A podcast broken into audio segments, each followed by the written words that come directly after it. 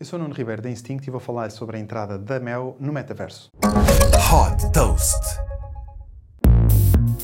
A Mel é a primeira operadora de telecomunicações portuguesa a abrir um espaço público no metaverso.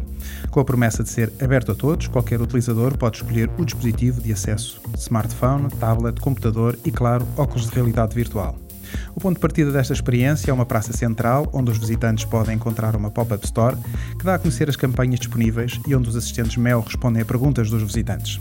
Nesta praça central há um caminho que dá acesso a um anfiteatro, onde em breve vão ser realizadas várias iniciativas e encontros.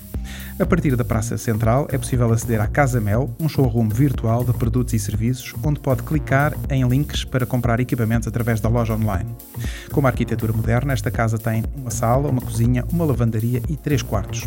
Um dos quartos é de um gamer, fã do piloto Miguel Oliveira, e o outro quarto de uma jovem surfista, fã de Federico Moraes, mais conhecido por Kikas. Na Casa Mel estão expostas três obras de arte da Fundação Altice e também quadros que foram totalmente criados através de inteligência artificial. Desenvolvida pela Instinct, esta experiência promete ainda mais novidades. Para entrar, basta ir a mel.pt metaverso ou fazer uma visita à nova loja do Mel Picoas, onde poderá testar esta nova experiência. Super Toast by Instinct.